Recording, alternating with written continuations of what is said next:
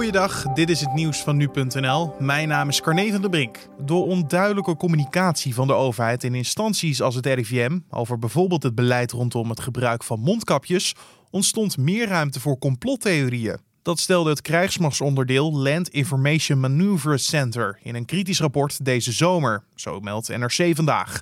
Zij adviseerde de overheid om duidelijker te communiceren en meer transparantie te geven rondom de maatregelen. De krant kwam vorige week al met een bericht dat het leger op grote schaal informatie verzamelde over de Nederlandse samenleving en die verspreidde in rapporten. De Ethiopische premier Abiy Ahmed heeft gisteren een ultimatum van 72 uur gegeven aan de troepen in de noordelijke regio Tigray om zich over te geven. Het regeringsleger van Ethiopië volgt afgelopen weken in de noordelijke regio tegen de troepen van het Tigray People's Liberation Front. Die partij bestuurt de regio en onderhield al langer een gespannen relatie met de nationale regering. Maar het conflict escaleerde toen de premier de partij beschuldigde van een aanval op een legerbasis. Bij de gevechten zijn de laatste twee weken naar verluid al honderden doden gevallen. De populatie bruinvis in het Nederlands deel van de Noordzee is in de laatste 30 jaar flink gegroeid. In 2019 werden ruim zeven keer zoveel dieren gespot als in 1991. Toch nam het aantal bruinvissen vlakbij de kust de laatste jaren iets af.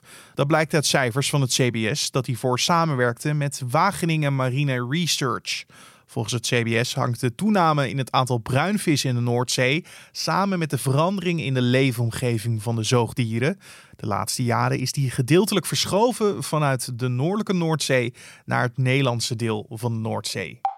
De Hongkongse pro-democratische activist Joshua Wong heeft in de rechtbank gezegd schuldig te zijn aan het organiseren en deelnemen aan een verboden protest afgelopen jaar. Wong kan bij een veroordeling vijf jaar cel krijgen.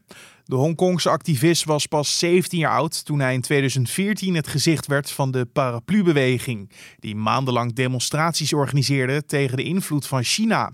Ook twee andere dissidenten zeiden vandaag dat ze schuldig waren. Ze worden alle drie vervolgd vanwege een protest dat plaatsvond buiten het hoofdkantoor van de stadspolitie. En tot zover de nieuwsupdate van nu.nl.